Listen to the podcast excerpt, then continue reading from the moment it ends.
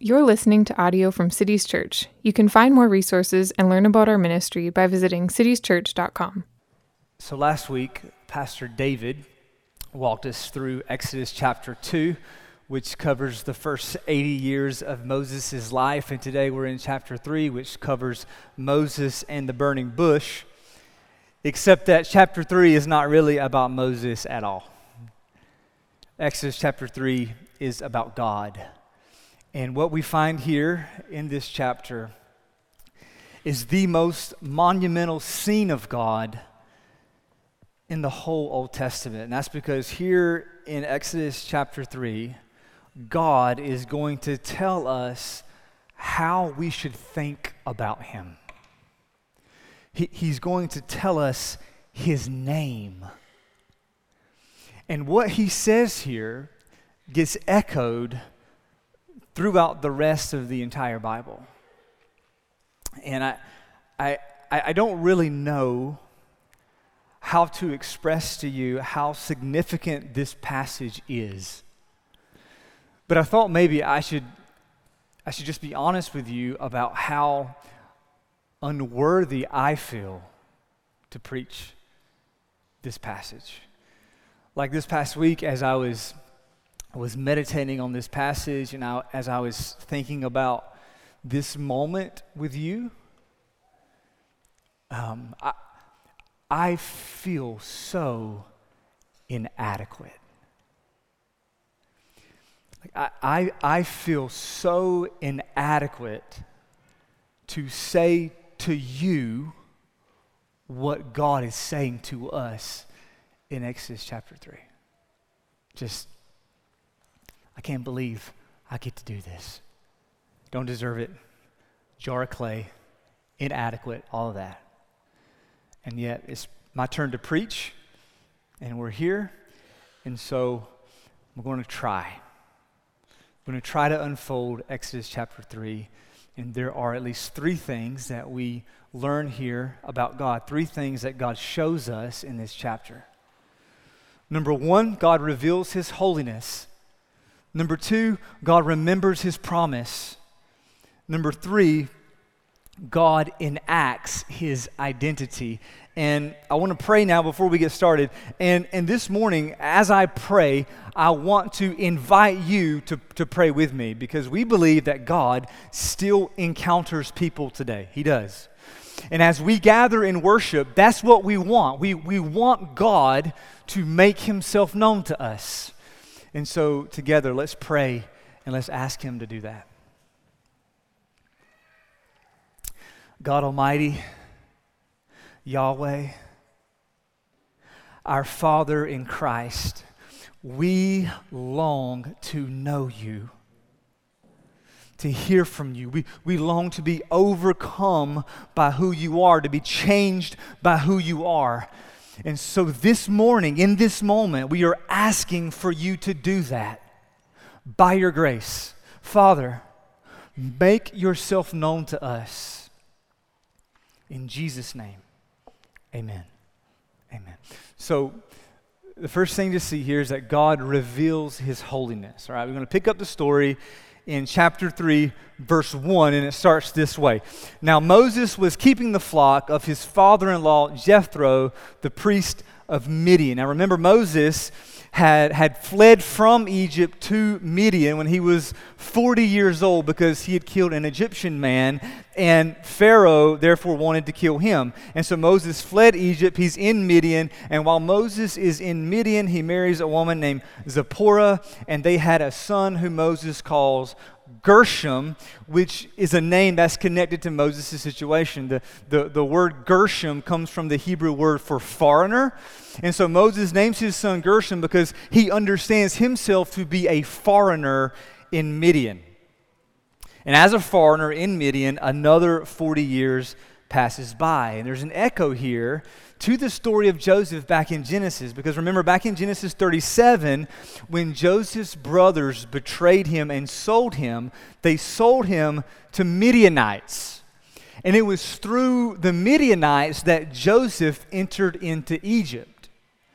The same thing is going to happen again here because after 40 years of Moses in Midian, the Pharaoh who wanted to kill Moses has finally died. And God hears the groaning of his people. He remembers his covenant. That's how chapter 2 ends. Chapter 2 ends with this classic cliffhanger. The Pharaoh who wanted to kill Moses is dead, and God hears his people. And then chapter 3 opens, and Moses is keeping sheep. Right? Meanwhile, this is the idea. The, the idea of the verb here in chapter 3, verse 1 is that Moses is still keeping sheep. That's, that's what it sounds like. Moses is still keeping sheep in chapter 3, verse 1, and they're not even his own sheep. They're the sheep of his father in law. And Moses, keeping these sheep, he has led the flock a long distance to the west. And he, he comes up to this mountain that's between Egypt and Midian. And the mountain was called Horeb. This is the first time this word is used in the Bible. And Horeb actually means waste, desolate. So, at one level, this, this mountain is just meh just a mountain waste. Except, look what it's called. It's called the mountain of God. And the reason it's called the mountain of God in verse 1 is because we're supposed to know that this mountain is important to the story of Israel. This mountain eh, later is going to be called Sinai, and Mount Sinai plays a very important role in the Bible. It's where God gives us the law. But here in chapter 3, verse 1, this mountain is called Horeb, waste. And it's stumbled upon by a man who's been a foreigner for 40 years and still works as a farmhand for his father in law. Now, remember, as Pastor Davis said last week, Moses is not ordinary. He's not.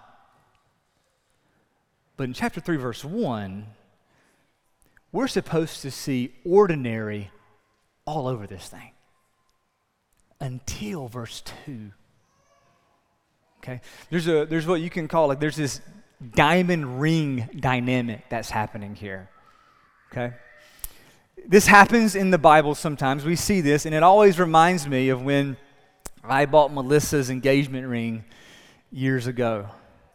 And uh, I remember this because the actual buying of the ring was very special to me. It was a big deal. And that's because I bought Melissa's engagement ring from the same guy who sold my dad my mom's engagement ring 25 years before. Same guy, same exact same store in Raleigh, and this guy knew my dad. Which means you could say, I have a friend in the diamond business. Every time I hear those commercials, I think, I do. I got a friend. I forgot his name, but he's he's great guy, great guy.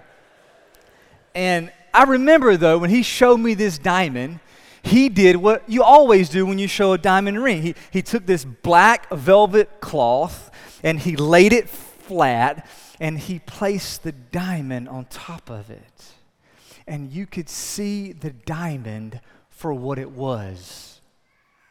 Now, it was very teeny, but it dazzled. It dazzled. And verse 1 here is the black cloth. Verse 2 is the diamond. Really, you could say that the whole direction of Moses' life for the last 40 years is a black cloth. He is a shepherd leading somebody else's flock in a wasteland. In one sense, he will always be that. But the main point to see here, which we're going to see again, is that Moses has not earned Exodus chapter 3. Mm-mm what we're going to see God do is not owed to Moses. And in fact, it's Moses' low station that has prepared him the best. I had a friend tell me a couple weeks ago. The friend said that faith, faith is not something we acquire, but it's something we're reduced to. And Moses has been reduced. God will often bring us low before he gets us started. Okay. Black cloth. Verse 2. And the angel of the Lord appeared to him in a flame of fire out of the midst of a bush. He looked, and behold, the bush was burning, yet it was not consumed. And Moses said, I will turn aside to see this great sight, why the bush is not burned. When the Lord saw that he turned aside to see, God called to him out of the bush, Moses, Moses. And he said, Here I am. And he said, Do not come near. Take your sandals off your feet, for the place on which you are standing is holy ground. And he said, I am the God of your father, the God of Abraham, the God of Isaac, and the God of Jacob. And Moses hid his face, for he was afraid to look at God. And the central question here is who is the angel of the Lord? Who is the angel of the Lord? Let's notice a few things about him. Number one, he appeared to Moses in a flame of fire. Verse 2. He is called the Lord. Verse 4. He has a holy presence. He calls himself the God of Abraham, Isaac, and Jacob. Moses was afraid to look at him, referring to him as God. All right, so there's no way that this is a created angel like we see in other places. In Revelation 19, there's this scene where the Apostle John encounters an angel and he falls down to worship the angel, and the angel says right away, Whoa, whoa, whoa, whoa, whoa, don't do that. I'm just an angel. Worship God.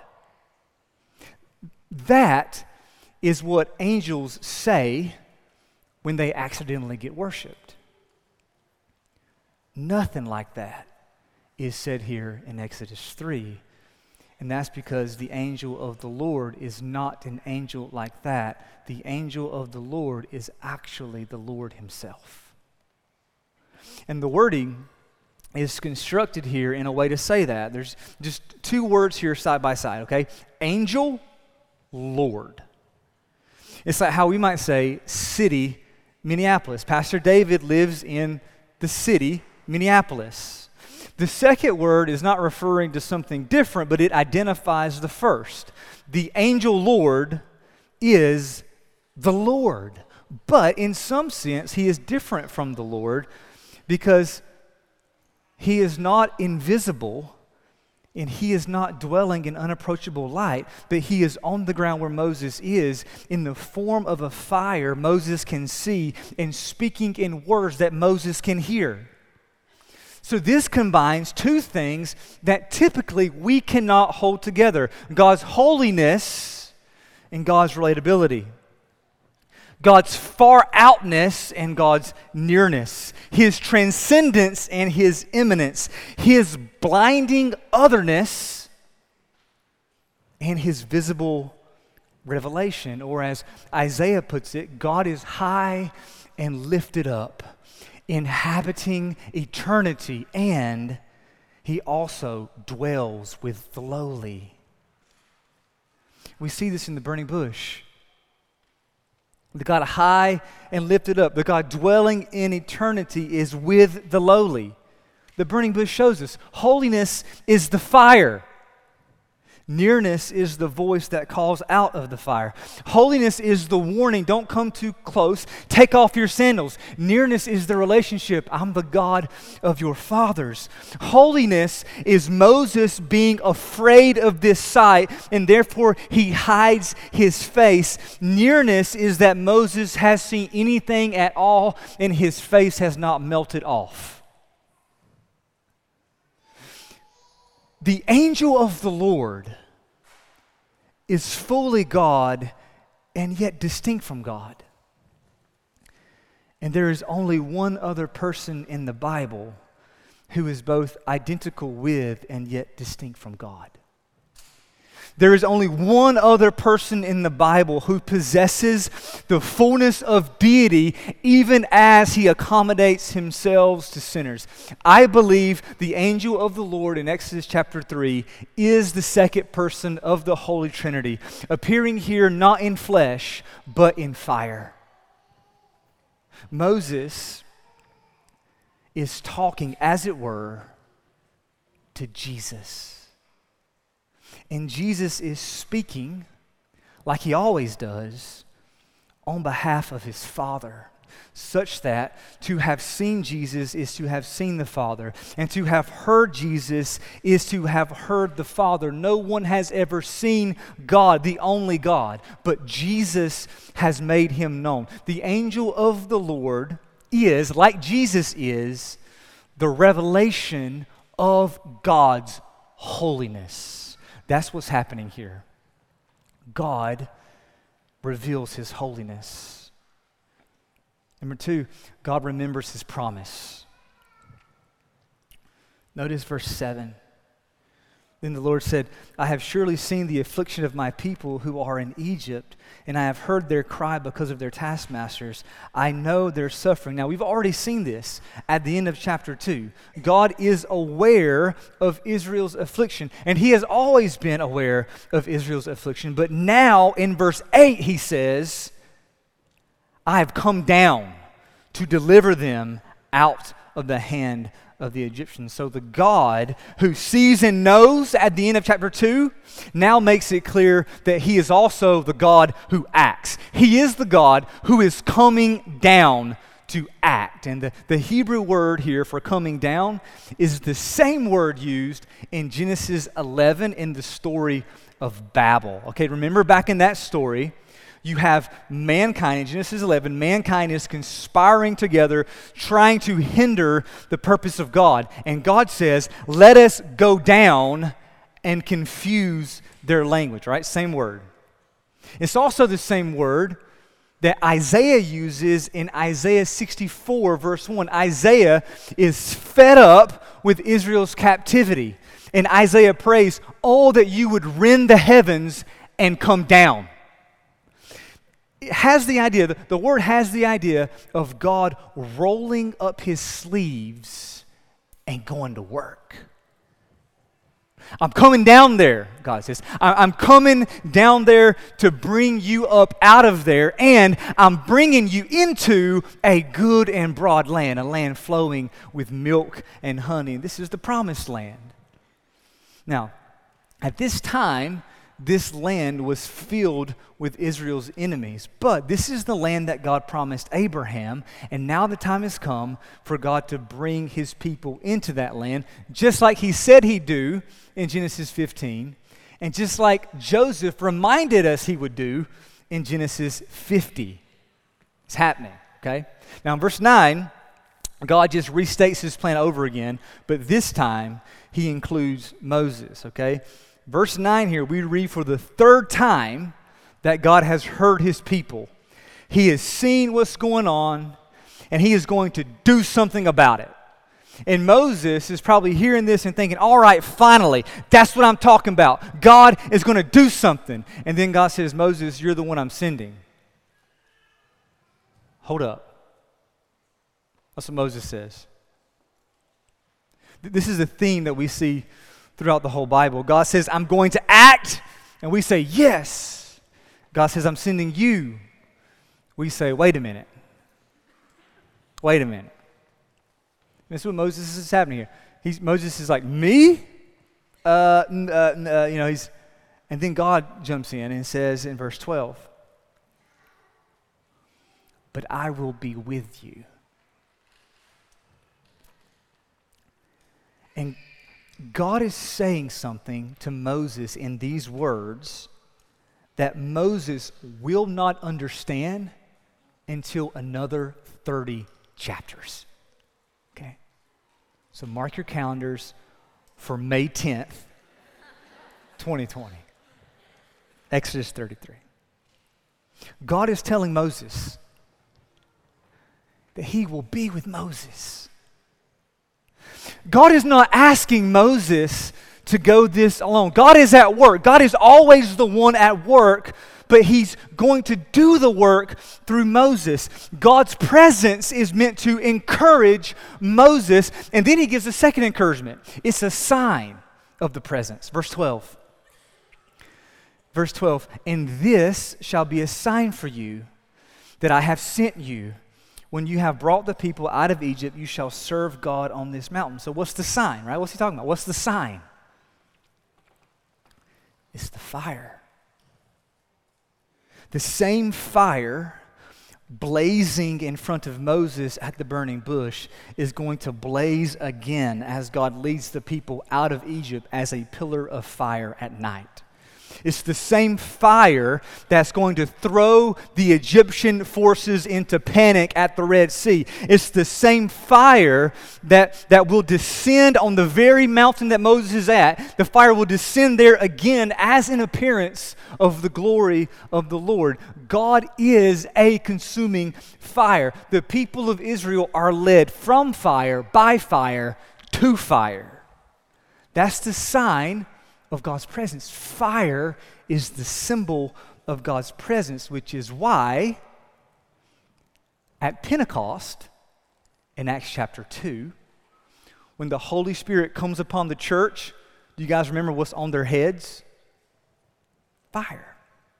Fire is the sign of God's holy presence, and the purpose is worship, not rescue. This is important to see.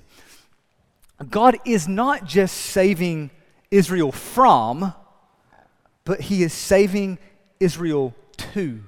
That's His plan the whole time. I'm bringing you out of this land and into that land. God saves us not just out of slavery, but He saves us to Himself, in relationship with Himself. That's the promise here. God remembers His promise. Okay? Three. God enacts his identity. God enacts his identity. Okay. Raise your hand if you have ever thought about God before. Should be everybody.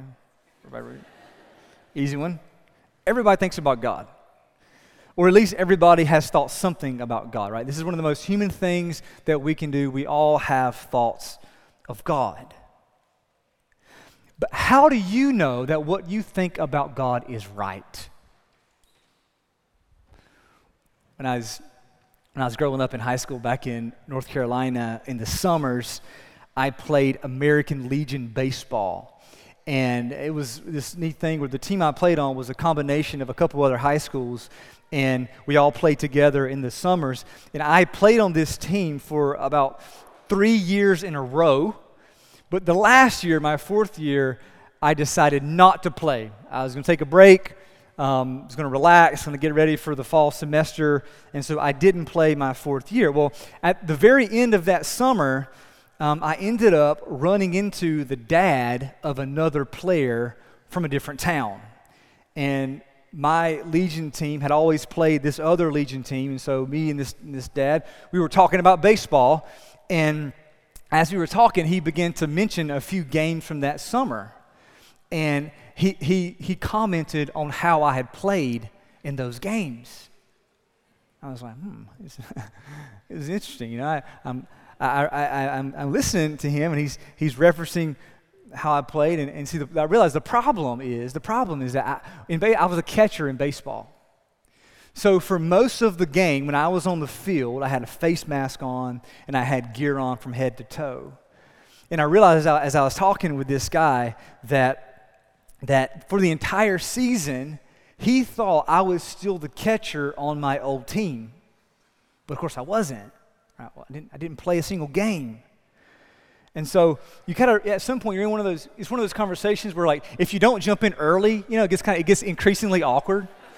So, like, I, I, blew through some exits, you know, and I'm like, okay, I got. Where, where do I, where do I get off here? And eventually I, I got to clarify, you know, no, no mask in the way. I said, you know, actually, I didn't play this year. It wasn't me. It wasn't me. Um, and, uh, and, and, you know, this, um, this is who I am. I'm not that guy. This is who I am. And it was a, it was a pretty funny, funny conversation of confused identity. But when it comes to God, this is the sort of thing that God has determined never to let happen. Like, what if I told you that God has told us how we should think about Him? What if I told you that God, with absolute clarity, has told us who He is? That's where we are right here in Exodus chapter 3. Verse 13 Moses asked a good question. Verse 13 Then Moses said to God, If I come to the people of Israel and say to them, The God of your fathers has sent me to you, and they ask me, What is his name? What shall I say to them? This is a good question. Moses didn't think that saying the God of your fathers was enough. And that's probably because it's been like 430 years since Israel has been in Egypt. The fathers were a long time ago. Moses wants to give these people a name. They're going to ask me your name, God. What do I tell them? What is your name? And God's answer is an answer that's not really an answer. He doesn't say, oh, yeah, oh, yeah, the name's Bob. Instead, look what he says in verse 14. God said to Moses, I am who I am. In other words, first, God is saying that his name is not like what we think. See, names are a way of comprehending someone, especially in the ancient world. A name was like a definition, and definitions help us understand something by referring to other concepts. For example, what is a box? Just try this out. What is a box? How would you explain that? Well, a box a box is a square. Okay, what's a square? A square is a shape. All right, what's a shape? Well, a shape is, is how we classify things in space. Okay, space. Now let's talk about space. See, to define something, you have to break it down into more simpler parts until eventually you grasp it. But it doesn't work that way with God because God is who He is. He is irreducibly Himself. That's what He's saying here. We don't start with categories and then fit God into them. And whatever categories we end up making, God is telling us that He exists outside of those categories. So, what is your name, God? Moses wants to know. What's your name? I am who I am. I will be who I will be. There is no other way to define me other than in terms of myself. I am. I am is sending you. Verse 15 say this to the people of Israel the Lord, the God of your fathers, the God of Abraham, the God of Isaac, the God of Jacob, has sent me to you. This is my name forever, and thus I am to be remembered throughout all generations. So the name that God tells Moses in verse 15 gets translated in English as the Lord. Okay? In Hebrew, this is the word Yahweh. And it is an exclusive word. Okay? This is not borrowed from anywhere else, but it seems to be connected to the verb to be. In Hebrew, it's the word hayah. In fact, the word Yahweh is very close to the Hebrew verb, the Hebrew verb hayah in past, present, and future forms all put together. So if you take the Hebrew verbs I was, I am, and I will be. And if you overlay them, you get this word, Yahweh. Yahweh. That is God's name. I am who I am. I will be who I will be. My name is Yahweh. This is how God wants to be known. This is the name that he wants his people to know him by throughout all generations, which is why the name Yahweh shows up over 6,800 times in the Old Testament. Anytime you see the English word Lord in small caps, that is the Hebrew word Yahweh. That is God's name. And this is new. This is something new that's happening here, and it's hard for us to wrap our heads around this, okay? It's supposed to be hard for us to understand. But there are two things that might help us here, okay? Historical context and cultural context, okay? Turn over real fast to Exodus, to Exodus chapter 6, like one page over, Exodus 6, verse 3. In Exodus 6, verse 3, God again is going to declare his name, but notice what he says here Exodus 6, verse 3. God spoke to Moses and said to him, I am Yahweh. I appeared to Abraham, to Isaac, and to Jacob as God Almighty. That's El Shaddai. But by my name Yahweh, I did not make myself known to them. Okay, so historically, going back to the book of Genesis, when it comes to Abraham, Isaac, and Jacob, God appeared to them as God Almighty, as El Shaddai. He was the most high, He was the most powerful God. But by His name Yahweh, He did not make Himself known, which means Yahweh is more than a name. It's not just a title, but Yahweh is a kind of identity.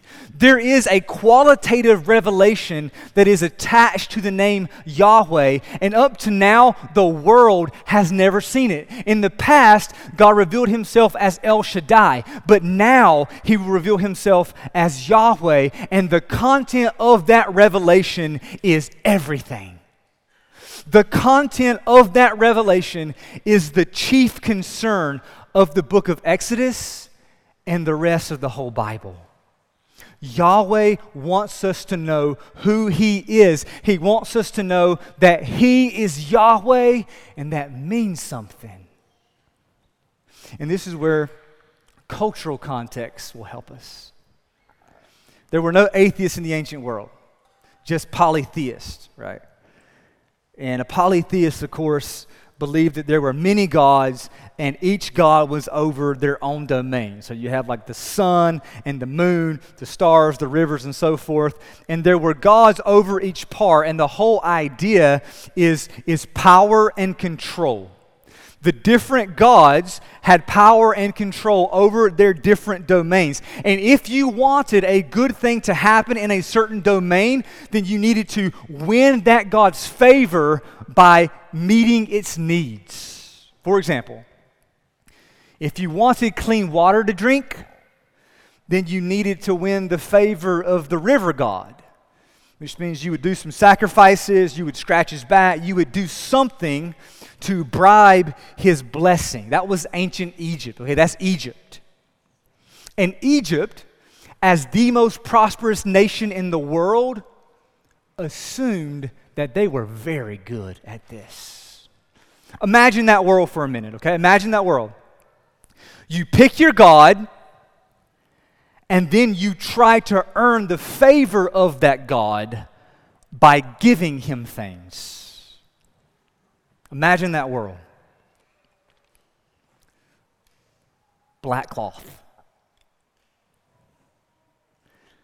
And God Almighty says, I am who I am. Yahweh is my name, and I'm going to make my name known to you. Watch this. All these so called gods of the river and the sun and the seas, watch this. They have their little corner of creation. Well, I'm the creator of it all. Everything you see, I created it. Everything that exists exists because I say so. I am the causer of all things. I am the keeper of all things. I am greater than that which can be imagined. You cannot get beyond me. I am the maker of anything other than myself, and I exist outside of what I have made, which means I don't need you. I don't need you. I am who I am. Yahweh is my name. Church, Yahweh is absolutely sovereign and free. He does what he wants. You cannot control him. You will not twist his arm. He is who he is which is why he can say later, I will be gracious to whom I will be gracious. I will show mercy on whom I will show mercy. That only makes sense to us because of who he is. He is Yahweh. He's the creator of it all. He is absolutely sovereign over everything. He is sovereign and free. And if we will know His name, it is only because He has chosen to tell us. And if He saves, it must be by grace.